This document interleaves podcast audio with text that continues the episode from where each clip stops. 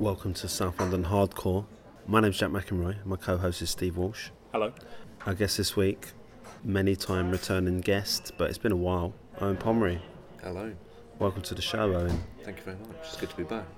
And it's good to probably have us back. Listeners are thinking they probably added that, Steve, haven't they? On their commutes.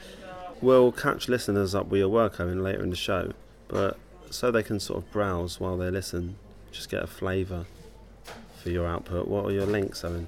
Absolutely. Um, obviously, for all the main body of work, go to owenpomery.com, uh, Twitter, OD Pomery, Instagram, OD Pomery. We're like a trio of Bob Harrises here, aren't we, Steve? Just whispering in, man. So we're at the Newport Street Gallery in uh, the Vauxhall area, just between Vauxhall Bridge and Lambeth Bridge. We're in Pharmacy 2, which is the coffee shop attached to the gallery. What do you reckon, Steve? Not big on the pharmacy stuff generally. Really? Like, yeah, yeah. I don't. I think it's sort of thing where I don't get it. I don't see what it's doing in terms of art. As a decorative thing, like hills look interesting, don't they? They're sort of fun and colourful and weird shapes. I think But- you've answered your own question. Okay, yeah. Yeah, but I find all that kind of iconography quite disconcerting. I'm not a hypochondriac, but like I don't like to think about anything medical at any time. I feel uncomfortable in a hospital. Yeah, if you get over to the bar, you can't see it from here, but there's like medical equipment underneath Yeah, The I'm not glass. Down, not down with that. No, I was in the Wellcome collection recently, and there's like antique medical equipment there, and it just makes you feel sick, man. But I think this is, I really like this, man. Bright colours. Yeah, Um, I think I've sort of convinced myself with the talk of bright colours and funny shapes. I'm like, that's art, isn't it? Essentially, This is almost my favourite part of coming in, man. well, it's coffee in it, which you do enjoy. So I think we'll talk first about the current exhibition, which runs until the 1st of September. That's John Bellany and Alan Davie, Cradle of Magic, which I imagine you probably had that down as an album title you were going to use, Steve. It was it was a title that immediately got me excited about the show because I think this is going to be fun, esoteric imagery. I it was sort of thought it'd be something I would have a bit of a handle on going into. Whereas with a lot of sort of arts and particularly sort of uh, modernish 20th, 21st century art, I don't necessarily have the same handle on it. Then we'll talk about the gallery and talk about some of the past exhibitions which we've all uh, been to. Alan Davie was an abstract expressionist from Scotland, is that right? That's right, yeah. Grangemouth, I think it was. But uh, apparently grew up uh, in a sort of fishing community, very sort of Calvinistic. So there's a lot of, uh, I imagine, hardship and uh, discipline. It's interesting that his art becomes very expressive and radical, almost sort of like lashing out against that sort of background. But sort of, I guess, retaining a sense of the wild that you'd get in sort of the more remote parts of Scotland. Hmm. What were your impressions, Owen? Of Alan Davie. Yeah, are you familiar with his work prior to this? Not wildly, although some of the pieces did seem quite familiar, so I must have seen it more incidentally, I would imagine. What's the connection between the two? Why were they put on together? Yeah, that I was wondering. I hope Steve Bella, had googled Bellany that. uh, was massively influenced by Davie. I think one of the pieces in here is a portrait of Davie by Bellany. Uh, He did sort of like look up to him uh, a lot, although you know, not radically different, and sort of thematically very similarly informed uh, in terms of looking at the ideas of uh, spiritualism and shamanism and uh, sort of magical ideals. Hence the, the title of the show. Yeah, and certainly some of the pieces you would have to look it up to find out which one it was. They're not labelled individually, No, um, and sometimes it's unclear which one. Yeah. Generally the, the. Bellany is more figurative and Yeah. the Davie's a little more well. And just in terms of the ways of working as well, just reading the catalogue, uh, you know, Davie works in a similar way to Pollock, where he has the canvases on the floor and he's dropping paint onto it and doing a much more active uh, take. And apparently had a few would have a few pieces on the go at the same time.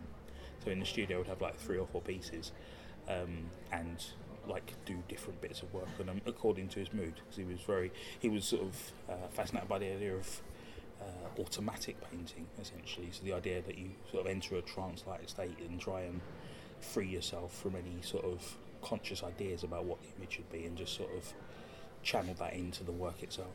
Which I think is quite, you know, it's certainly an interesting way to go about your work. But I mean, having said that, looking at the work, you can see there are definite shapes and ideas that he's obviously, you know, incorporated into. And then part of that process that he he titled it at the end when you sort of see what part of it. I thought that was quite interesting in that he titled it afterwards, Mm. so it wasn't necessarily a distinct path or something he was No, aiming for. No, I absolutely like, what does that look like Yeah, at the end? yeah. What what part of this speaks to me the most, and I'll draw on a, uh, draw out.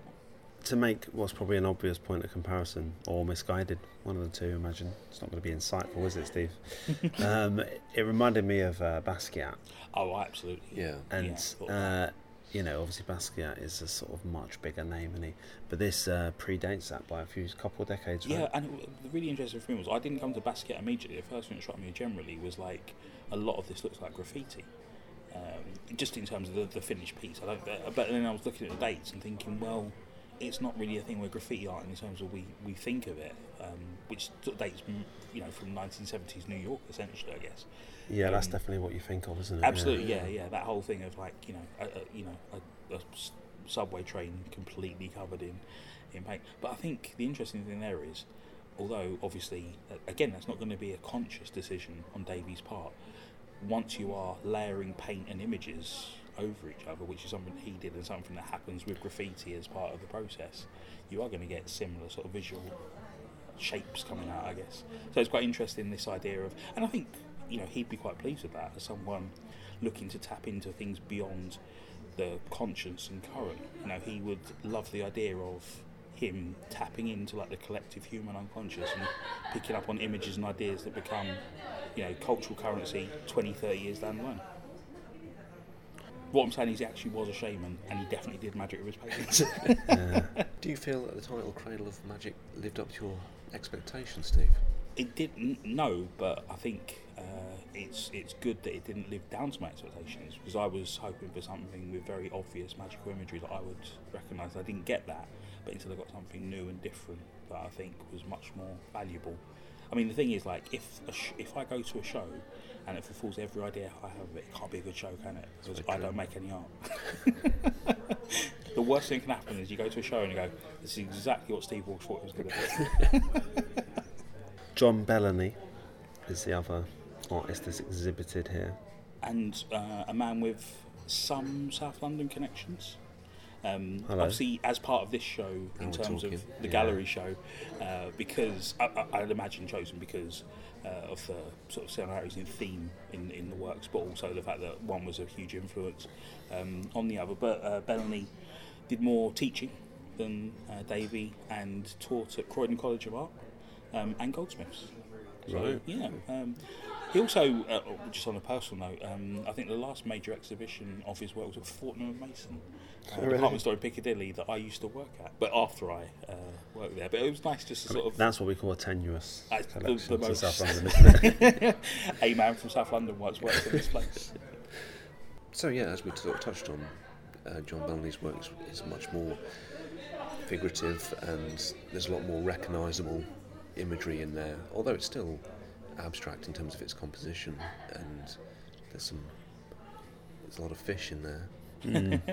Um, Well, that's the interesting one, isn't it? Like we talk about his work being more figurative, but like again, reading from the catalogue and looking at the pieces, one of his sort of projects that he did for a while was basically going around the galleries of London and painting sort of work, Renaissance work from the great masters, but reinterpreting that. So he- one of his pieces here is the Crucifixion, and it's essentially three fish nailed to a wall as opposed to three men now to crosses. So it's figurative in the sense of like they're definitely fish, but also still obviously he's put his own spin on things. So, what are your thoughts on the exhibition, guys?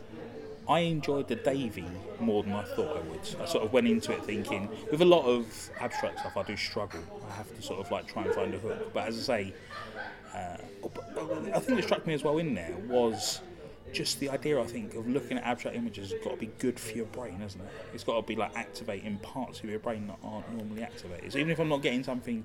And again, he'd probably be pleased with this sort of view of his work. If not getting something directly from it, as in I recognise this and I know what it is, the fact I'm looking at it and thinking about it has got to make me think in a different way than I do normally. So I got a lot out of that. I thought I would.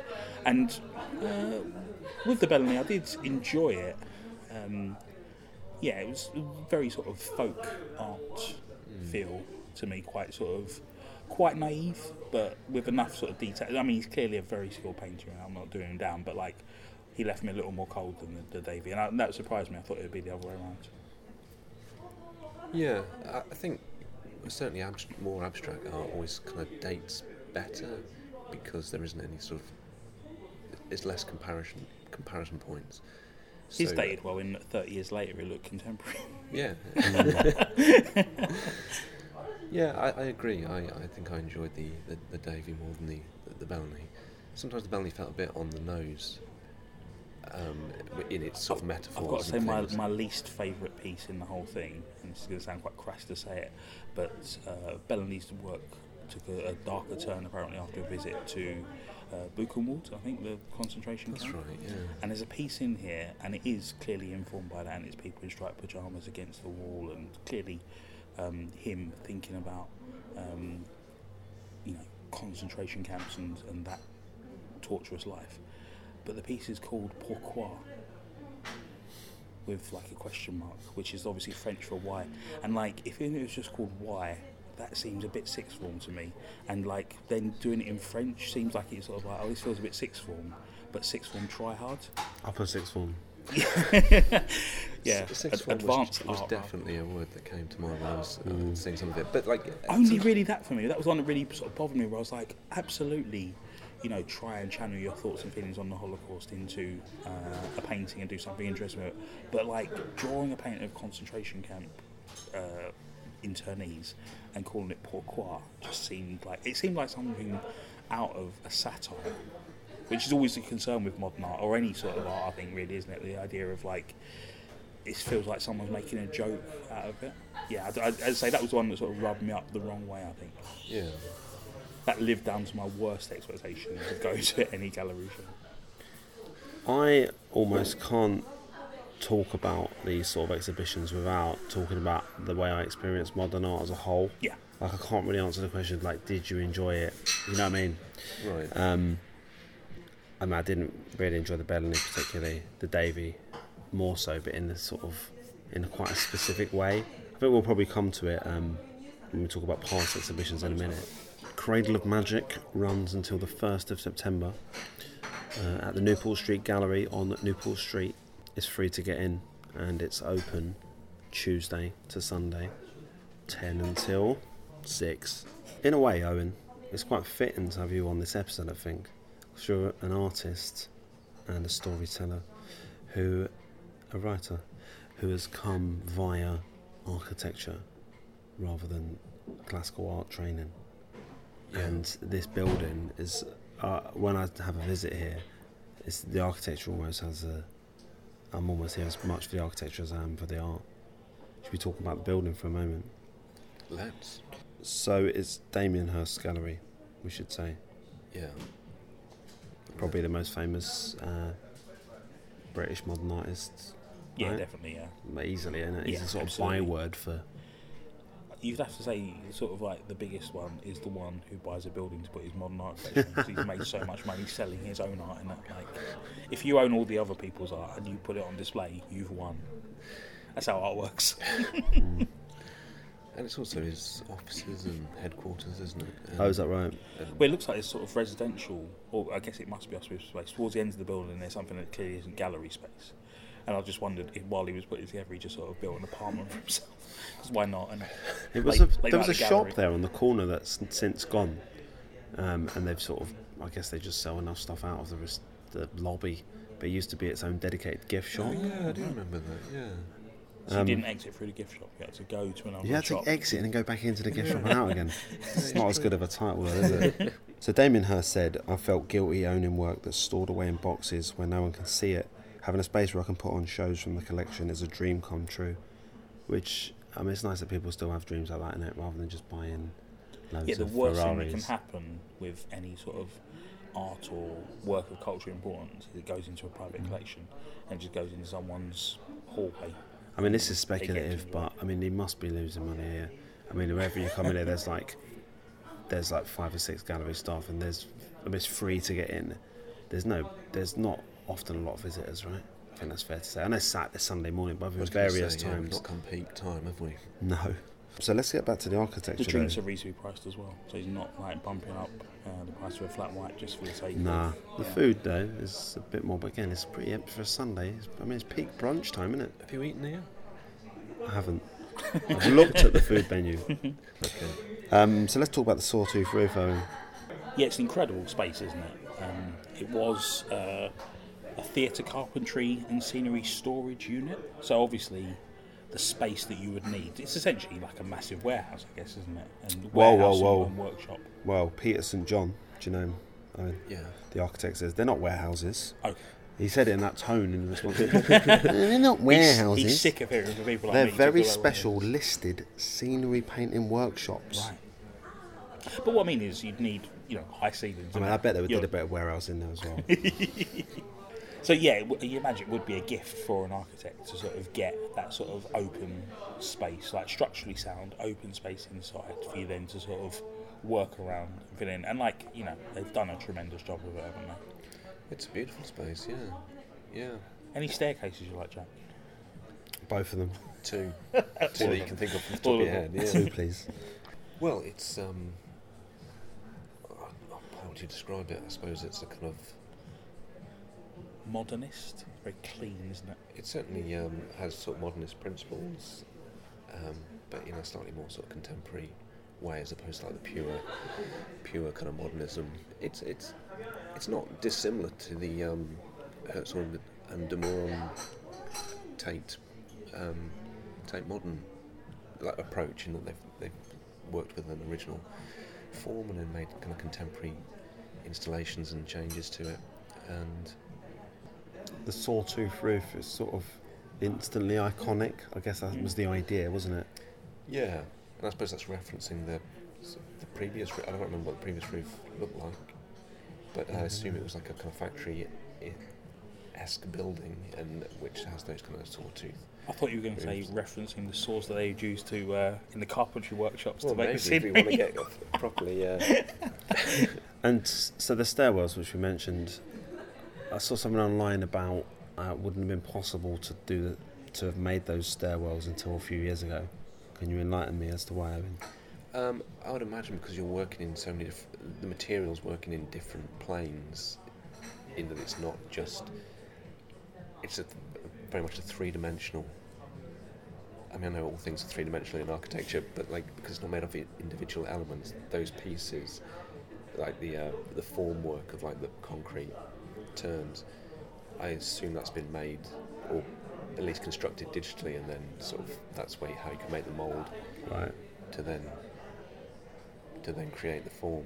Historically, if it was made out of stone, you'd construct it like a sculpture and just kind of chip it out. But to uh, to create that form work, I assume that's done digitally. I don't know. I'm, I'm Yeah, guessing. yeah. Yeah. Won that. the um, RIBA Stirling Prize in 2016. It's pretty good, isn't it? Yeah, There's only one of those each year. that's the top one. Yeah, Is it? Is that like the uh, BAFTA for best yeah. building? It's Yeah, like the best building award, isn't it? Each Yeah. year, isn't it? But like you sort of look at it and go, yeah. I mean, outside looks remarkable, inside looks incredible, fulfills its purpose completely, honours uh, the original sort of space that you would have had inside. I'd sort of forgotten that it had, it had won actually. In some ways, I'm quite surprised that it did because it's quite subtle.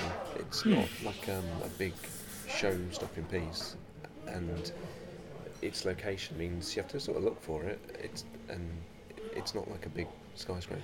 I guess the thing is, like, is it a case of it being like you know the shard, something that's iconic and transforms the you know skyline, or the fact that, as you say, it's required rethinking how they're producing and designing interior spaces. So is it the you know the innovation I think, uh, uh, above the sort of bombast? I Uh, yeah, definitely, and that's how things should be Hmm, evaluated. absolutely, yeah, um, Does it succeed in fulfilling its own brief? Um, but as we know with awards, not always the right thing wins. And I don't know what else was nominated that year. I don't remember, but um, it feels like quite a subtle winner, Hmm. um, which I'm all for. I like a subtle winner, famously. Damien Hirst's private collection is called the Murder Me collection, which seemed again a bit sort of like six form minute. I didn't know that you got to name your collection. I thought it was just I think you can do anything, can't you? yeah, sure. Well, But he Name just your shoes writes that on the box. I think you just sort of, you know, that's his, you know, Google Drive uh, title for the names of all the pieces he's got, isn't it? I hadn't thought of that. I hadn't thought of the concept of naming my own collection. Yeah, go for it. Because the Lookonomics is referred to as you would have thought it'd been referred to as the Damien Hirst collection. Yeah. In that that's the guy who's collecting the stuff, and that's and to give it a title seems to suggest that the collection is sort of outside of his taste, like it has a different brief to it rather than what I he suppose would you like. could argue that, like, once you sort of engage with work like that curatorially, it becomes something else. So he's almost like created a new piece of work from the pieces that he's bought. So that is now the Murder Me collection. Yeah. Do you know what our collection's called? No. The Charman Archive. You've said how it's a bit not off. Didn't say off the grid, off the radar, but it's not the most obvious place to put a gallery. I'd never heard of it, so you told me to come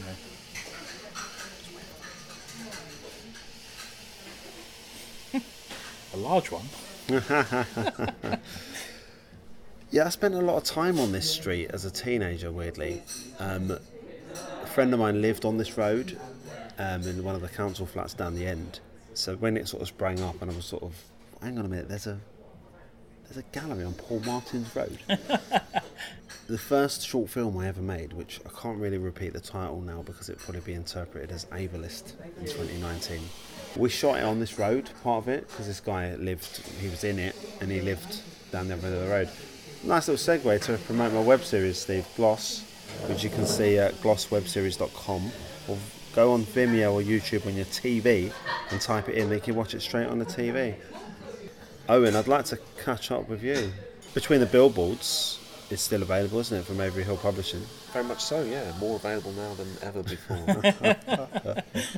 Owen Pomery is available. that uh, that came out in 2015. Um, we're now at time of record 2019. so what have I done since then? Uh, I did uh, Victory Motel, which came out between then, sold out. yeah, Victory Motel's great. Let's talk about that, Steve. I've just been reminded that I mentioned that on the last show, but it's great and it really, um, one of the best things you've done, Owen, really captures something about relationships and life. And I mean, I hope there'll be a digital version soon that people can buy. Should they go to owenpomery.com and keep checking? They should, yeah, and follow the social media and you, you know for all all the hot updates. Mm, I mean, I'm willing to let my copy go for thirty-five pounds. But since then as well, uh, a piece of art that I know we've both read and enjoyed, Kiosk, oh yeah, of course, yeah, shelves. kiosk. Yeah, which is a wonderful, wonderful piece. I picked up my copy at the Catford Comic and Zine Fair. Bought it from Owen Pomery. Best way to do it, isn't it? If you can. Go straight to the vendor. You get to see his face as well. A couple of prints available at the moment as well, so they're all available on the website. It's, it's all there. It's all there. And also, my next book, uh, British Ice, will be coming out January next year, 2020. Recent endorsement from Warren Ellis, which is uh, a pretty big deal in the UK comic scene. That was quite surprising. I sort of stumbled across that information. A nice surprise. It was, yeah. Yeah, he's got a cracking cover. He was taken by that when he. He was. Yeah. Literally cracking as well. So Oh, beautiful, Steve. beautiful. You haven't lost your touch. Ah. You've been up to much, Steve? Just sort of digging holes or whatever in Ireland. what do you do all day? Uh, I've started work in uh, an Eason's, which is basically the Irish version of WH Smith's. So um, I applied for the job with my CV of extensive retail and book selling, and also included my nomination package put together by Andrew Gosh for Bookseller of the Year a couple of years back. And in the interview, it was made very clear to me that books represent 20% of the store's turnover, and I wouldn't be doing books if I. Ah. and I was like, that's absolutely fine. I'll do anything. Um, but yeah, it's uh, a nice little place. Uh, I've uh, since I've gone over to one, I've uh, managed to inherit two dogs, uh, and I've got a back garden now. So what I do a lot of, not a lot of the time, but quite regularly, eh, and I never would in London, is sit in the back garden. Uh, and just watch the dogs play and watch birds come to birth feeds. We get hooded crows in the back garden. Hooded Crows. Can you believe it? Get out of town. And you're working at Avery Hill Publishing now, Steve. Yeah, So doing a you're keeping few- your South London links, aren't you? What good recent releases are there at averyhillpublishing.com and all good bookshops? Uh, well, uh, if you go to averyhillpublishing.com, uh, you'll see our current releases, but also this year, some very exciting things uh, coming out. Walking Distance from Lizzie Stewart, which is a wonderful meditative visual essay on contemporary life in London, particularly from uh, a woman's point of view. Uh, we've also got uh, Desolation Wilderness from Claire Scully, which is a follow up to Internal Wilderness, which is a book from uh, a couple of years back. Really interesting series where she does uh, these sort of, again, meditative landscape uh, drawings. The first book were uh, drawings she basically just imagined, like landscape she'd imagined and drawn. And the second one is a sort of visual diary of a visit to a place called Desolation Wilderness, which is sort of on the uh, California Nevada uh, border in America. And there's like a place you can go, there's a, a part of it where you go, and there's just crystals scattered along the ground. So sort of magical place. But yeah, lots of um, interesting things coming from Avery Hill as always. If that piques your interest, maybe visit holdfastnetwork.com and listen to Signals on the Hill, Steve's Avery Hill Publishing podcast. And you can also hear Sherds there and Ford the Hamlet and Talking musicology. yeah, dig into the archive. Look at the South London Hardcore Archive. Anyway, I thought we should get back on with the show and talk about past exhibitions. So, the gallery opened in 2015, although he, he had it since 2002, the building, Damien Hirst. And it opened with a Jeff Koons exhibition, which I imagine is probably the biggest one they've done, even It's a strong still. opening, isn't it? Yeah. Um, there was a BBC show uh, where Kirsty Wark interviewed that the Scottish lady's name. Did you? Interviewed Jeff Say Koons Scottish and ladies' name. I mean, other Scottish ladies are available. No, aren't it's her man. Desert on disc. Yeah. Yeah. Um, That's Kirsty Young. they? See, this is the oh. problem. No, oh yeah, yeah. No, no, it was Wark though. I'm, I'm seeing, I'm hearing the different accents now. One's from Grangemouth, right? so I took Xavier to see that. My daughter, who was, um, I guess she was three at the time, six now, and uh, you know they had loads of his big hits. Really, you know, basketballs floating in water, some Hoovers hanging up and stuff. Big silver balloon-like logs and stuff. Yeah, enormous. Um, it had a big pile of Play-Doh, probably like eleven foot. Uh, wait a minute, it was. I'm reading it. Here. Aluminium Play-Doh, which is why I brought my daughter. Um, but also had some inflatable flowers. And as we came in, I sort of took my eye off Sava for a moment, and she went to grab this. Uh, I think this this uh, inflatable flower that you know he probably paid six dollars for. But one reason recently sold for two hundred thousand pounds, and I sort of had to grab her before she touched it.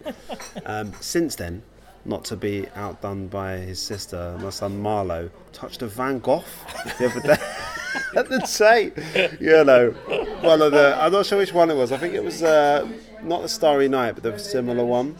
You know, one of the most Van Gogh paintings in the world. Yeah, so, yeah, yeah. Uh, To be honest, he's done well to get that close. Um, wasn't he apprehended by security? Paul Shin turned a blind eye. that.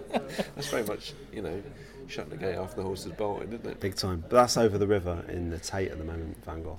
so smash it up and Forget, forget, forget Forget it, yeah. But you know, the Jeff Koons exhibition, um, and I'm not sure if it was the, the the enormous balloon animal. I mean, it was a world record for a for a living artist. Fifty-eight million dollars it sold for. I don't think it was that one. It was a variation on it. But that I believe has since been broken by David Hockney, hasn't it? If I'm right in saying since we since we uh, since I wrote these notes. David Um, Hockney very much the Marlowe McElroy of the contemporary art world. My friend Phil Root, who's a painter and a potter, I suppose, is it not? I mean, depending if he does Ceramicist? pottery. Yeah, I think Yeah. both of those work. I mean, he doesn't. He doesn't make it for you to drink out. of. I think you meant to put it on the mantelpiece. When my sister was going to university, I asked him if he had any tips for her, and he said because he went, he studied art at um, I forget where, but he studied art somewhere, and his tip was to bring something massive that you can sort of barely get in the door, and they have to make concessions for you to bring it. That was Impact. he said that works. You get in a him a prestigious university place. Just bring something so big, and I feel like Koons has sort of made a career out of that. I think that's quite accurate, actually. But I think it's, the same can be said for a lot of his ilk. I mean, that's sort of part of the point, isn't it? If to do something so outrageous that someone's going to look at it and they're going to think something about it. And then But it's also the, the sort of rise of the installation, isn't it? That's a big part of modern art. The idea of installations as opposed to, you know, cam- works on canvas or you know simple pieces that stand on, on their own thing. and Yeah. is it Instagrammable? Is the Is it Bob and The Roberta Smith who do the big yeah. sort of pieces? They did one where it was like uh, it's basically just a big mound of rubbish, but then its silhouette forms something else against it. But that sort of thing is like you know, what a nightmare that must be. Well, that kind of links into uh, what we were saying about modern art. So I watched The Shock of the New. I think I probably spoke. Do you know? It might have been between doing the Tate Modern episode and now. I watched The Shock of the New. I might have even before, and if I repeated myself, I apologise, Steve, to everyone apart from you. but it gave me a new uh, appreciation of modern art. Not necessarily a love for it though. Yeah. So I now go into exhibitions and I don't have. You know, have you ever been to a like? I went to the Pompidou Centre once with uh, Rob Pollard. I'll name him. He's been on the show, and he was making derisive comments about um, about some sort of some dubious art, should we say, and it's sort of ruined the experience. Uh, I've never told him that, but now I know. um, but you know, you kind of have to go. in, You have to sort of suspend your disbelief almost. You go in and and, and approach it in a different way. And I've also one sort of revelation for me really was that the plaque is part of the show. Do you know what I mean? So you listen to a piece of music, and afterwards, you know, it's called the planets, and that, you know, I mean, that's kind of, you know, that's kind of incidental to it almost. You know what I mean? You kind of experience the thing, or you watch like a, like an, a film, and if there is some subtext, you know, you can kind of enjoy, not enjoy it without it, but you know what I mean? It kind of like you enjoy the thing. Whereas I find with a lot of this stuff, the stuff that the stuff that literally the stuff that Hirst is putting in these galleries. You kind of read the like this is a comment on the Armenian genocide with uh, you know safety pins representing the people or whatever, and I go in knowing that, and I get something out of it. And I, in the past, I've sort of resented the fact that I have to know that to appreciate it. You know what I mean? You put on a Hendrix record, you know, you're getting caught up in the solo. You don't need to. They don't need any extra information about the Vietnam War, although that might add to it. Do you know what I mean? Whereas with this, I've sort of come to accept that as part of it, and the thing it's kind of purporting to do is part of it. Do you know what I mean? And like, if the fact that you know, there's a real extreme example in in the Gavin Turk exhibition where there was a pile of bin bags, which I, you have to assume is a comment on. Consumerism. Well, I was assuming. logical. Oh, okay. Well, I, my interpretation was more about the it. fact that you, as a joke, you say like, well, there's a, a pi- you know, this is a some, you know, you go into these galleries, there's a pile of bricks or whatever. You know, like anyone could have dumped this. oh, I've never sworn on the podcast before. I'll just beat that out. Um, but you know, in this case, it's the most extreme example of just it literally is rubbish. Maybe that wasn't what he was going for. But do you know what I mean? Like it kind of, I think they were cast in iron or something as well. I don't know. What are you guys' thoughts on those things? Your own interpretation of that. That's hmm. fine. I mean, that's kind of the point. I, I, I agree that, that some things only work with their explanation, but there's also the, the opposite of that. Something's just sometimes something's very pleasing to look at, and you're enjoying it, and you read what it oh, represents, and you're like, that hasn't added to it. If anything, it's detracted from it. Like I was just enjoying it for its form and and and so forth. So I think it's a case by case more than anything. It's also fine for it just to not affect you. Yeah, not everything's necessarily Yeah. going to tickle something. innit? No, the trouble is though, is that the stuff wasn't affecting me, and I sort of I want to go in and engage with art, and I'm sort of trying to find a way, trying to find a way in. Do you know what I mean? Like I'm not moved by paintings in the way that I'm moved by other things, so I'm trying to like take an extra step. You know, it's free. Galleries are free, isn't it? Yeah, So I'm trying to maximise my. But universally, that was a universal response to all different types. Mm, not qu- not exactly, but a bit. You know what I mean? Like the, the way like oh, I love films and music and stuff. I don't love any paintings the way I love my favourite books and films and music and stuff. Do you see what I mean? Right. Yeah. Uh, what about you, Steve? Let's say like I, my thing now, particularly going into anything, it, especially if I know it's going to be abstract in its nature, I go in and just try and be as free and open as possible, and just sort of. Is that why you take your clothes off? also, if they're not going to side the temperature in these places. No, um, thank you for the laugh. Already. the um, no, as I say, I, I went in uh, today sort of thinking I'm just going to let this wash over me, and as I say, the thing I, I found very interesting was just it, has got to shape your brain and thoughts in a certain way, even if you're not conscious of it. Like it's going to be sparking synapses that aren't being sparked if you're not looking at it. So I think it's I, I just found it sort of very sort of relaxing, and I think it's sort of mentally healthy to do this, but not in a necessarily, you know, from the sound of things. I don't, you know, I can't obviously speak to your experience, but it sounds like you're stressing yourself out. You're going in worked up, sort of like I'm ready to appreciate art. Ah. I bet it's got to be the worst way to go into yeah. Do you know what I mean? Like I do, of, but it's not. You're approaching like the obviously. Olympics. No, not exactly, but like, do you know what I mean? You're sort of.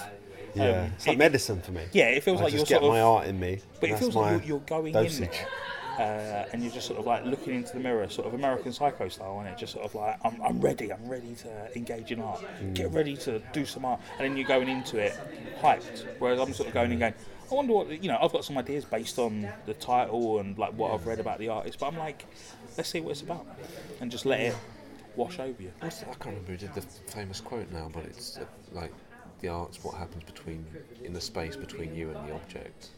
So your response to it is as much part of the piece as yeah, anything yeah. else. Yeah, I guess that's what I'm grappling with, yeah. and I don't want to make it sound like I don't have a good time. Like I go no, to get, like it goes for someone that sort of sort of doesn't love paintings. I mean, it sounds like ridiculous to say it aloud, but I go like a, a lot. Like right. I'm always, I mean, I live very close to the Tate now, and the you know Britain, and I go. I, I mean, it's great, and there are some pieces in there like you know Frederic Leighton, an athlete wrestling with a python. Love that. I, you know, not as much as I love the Big Lebowski, though. That's all I'm saying. My, my thing with galleries and museums is I just love the immersive nature of it. Yeah, like, me too. And the space, you know. I, I was at the um, V&A on Friday, and I went specifically because, like, one of my favourite sort of spaces in any sort of museum or gallery in London is the cast court at the V&A, which is essentially um, castings of. Uh, you know iconic buildings and structures from around the ancient world. But the nice thing about it is, as opposed to a museum, rather than nicking it and bringing it back, they just copied it and bought the copybook. So it's sort of like feels quite sort of piracy, isn't it? exactly, yeah. But it's guilt-free watching. Yeah, exactly. Yeah, you sort of like nothing was, was no no art was harmed in the production of this. It's like pirate in a BBC show. But they've opened up um, their, their cast of uh, Trajan's Column, so you can go into. It's a copy of Trajan's Column, but still you get to go. But like just going around the V&A, particularly the cast court. I find it immersive but not overwhelming. It's such an odd sort of space to walk through, and I find that incredibly sort of energising.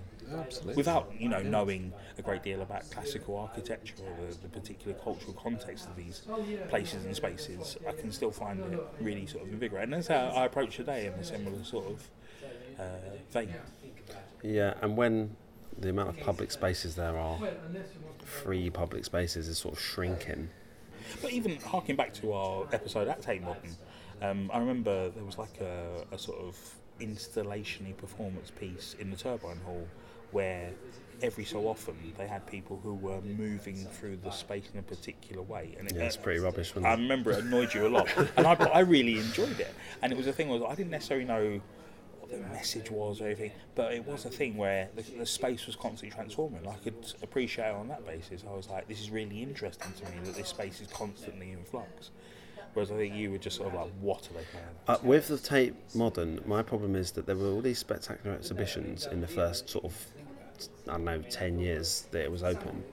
And then as soon as I started going, it was all just like there's a swing there's some people walking around. There's no sun there anymore. You there's some, there were like a million sunflower seeds or whatever. It just seems like their glory days are behind them. Do you know what I mean by that? Like I've missed these good. I'm waiting for something where it's like that again, and it just doesn't seem to come. But again, that's a personal response. Uh, Well, I thought they'd sort of made a. They've, they've sort of had a different philosophy now. They don't seem to go for the headline stuff anymore. Maybe I'm wrong. I don't know. I think there's a, well, there's um, a danger in chasing the headlines as well, mm. like Yeah. creating spectacle art to get the numbers through the door. Now, Koons. like if, if you're already getting the numbers, then you sort of And they are still maintained. They're still the most popular Yeah, visitor ex- space in London. exactly. But so if you're already getting people through the door, in actually. Yeah. then you sort of owe it to the world to do something more challenging or subvert expectation. Or, so I don't know if that's their policy or philosophy, but maybe that's wrong. So, as I say, I've been a few times. Uh, Martin Eder's kind of kit. Is that what it's called, Jez? Kind of kit, Parasites, sort of yeah. a sort of s- parody kitsch paintings, wasn't it? Yeah, we I didn't- came to, we came to see that, and we were going to do an episode then, but Steve didn't realise we were going to do an episode. I did, but I didn't. Oh. I didn't. I, I for some reason I thought I don't need to do any research. We're just going to talk about the show. And then Jack was like, "What do you think about the history of the building?" And I was like, "I have no idea about the history of the building." That's, that's unlike me, isn't it? that is unlike you. Chance to go Rusty. for a Wikipedia page. Rusty. Um, but that would that wouldn't have been the best exhibition to talk about. I mean, in a way, I feel like it's a shame that we've come when it's an exhibition of paintings rather than having the more conceptual stuff. But but it's so some of it's so abstract that it actually it, it's been you know, it's been a good chat. I've Yeah, enjoyed no, I really enjoyed it. Um, but that would have been a great one to talk about. I don't think, Steve, would it? I, I, I got very little out of that. As I say, today, you know, particularly the abstract stuff, I can really sort of let it wash over me. I can really sort of not engage with it in terms of like think about it fully, but sort of get something out of it. Whereas I found with the Eder stuff, a lot of it was very repetitive in terms of the imagery, the the sort of work itself. As you say, kitsch is probably my, my li- uh, similar with Koons. I get very little, nothing out of it. I'm, I'm sure I've never seen any of it live. Oh, I have actually, um, and like the scale of it does sort of impress you. And I sort of like try and imagine the process of casting it and whatnot, but it just doesn't really grab me or let me sort of or, or let it sort of wash over me in any particular way. And with yeah, with the Eder thing, I think we would have struggled to have a, a similar sort of conversation about the work itself. I wouldn't have had a great deal to say about it. Do you remember the Ashley Bickerton exhibition we went to see, Owen? I do remember that. Yeah. What do you think of that one? I didn't like that either. Actually, it got very little out of it. With Koons, it's Just, so just quickly, as someone who's never heard of Ashley Bickerton, could you give us a little précis on what kind of work it is? That particular show was very technological, to use the full word. but there was, but there was also quite a lot of nautical sort of um, references. There was um, there was a lot of mater- materials and craft were a big part of it. So there was a lot of kind of plastics and metals and uh, that, a huge amount of workmanship. So it's items rather There were, than well, there was some Yeah. shark. There was a few different things. There were some sharks hanging up that had like boat parts, right? And with, like you say, with different fabrics and stuff. Am I remembering that correctly? I want to say there was a shark sort of wearing a wetsuit. Is that Yeah, yeah, it was that kind of thing, wasn't it? Yeah. Yeah, yeah. not a human wetsuit? One that had been looked like it had been crafted for a shark. Right. If I'm remembering correctly, but it was like Yeah. it was almost like they were fictional objects that had been created with kind of care and um, sort of intensity, of Yeah. like a, a like an actual thing. Yeah, as if it had been Yeah. commissioned to operate Right. as a wetsuit for a shark. Yeah, Yeah. yeah, that kind of thing. Do you remember being moved by the exhibition at all? Not really, no. I quite like it was it was very industrial in terms of like the materials and things. And I actually have quite a penchant for the industrial like aesthetic and those kind of materials and and like build quality and craftsmanship. It's a precision to it, isn't it? that Yeah, You have to sort of so that, that was that was all. I was full, very appreciative of that, but I felt like the way it was used wasn't particularly exciting. It sort of felt like, yeah, you've put the you've put the hours in. To what end?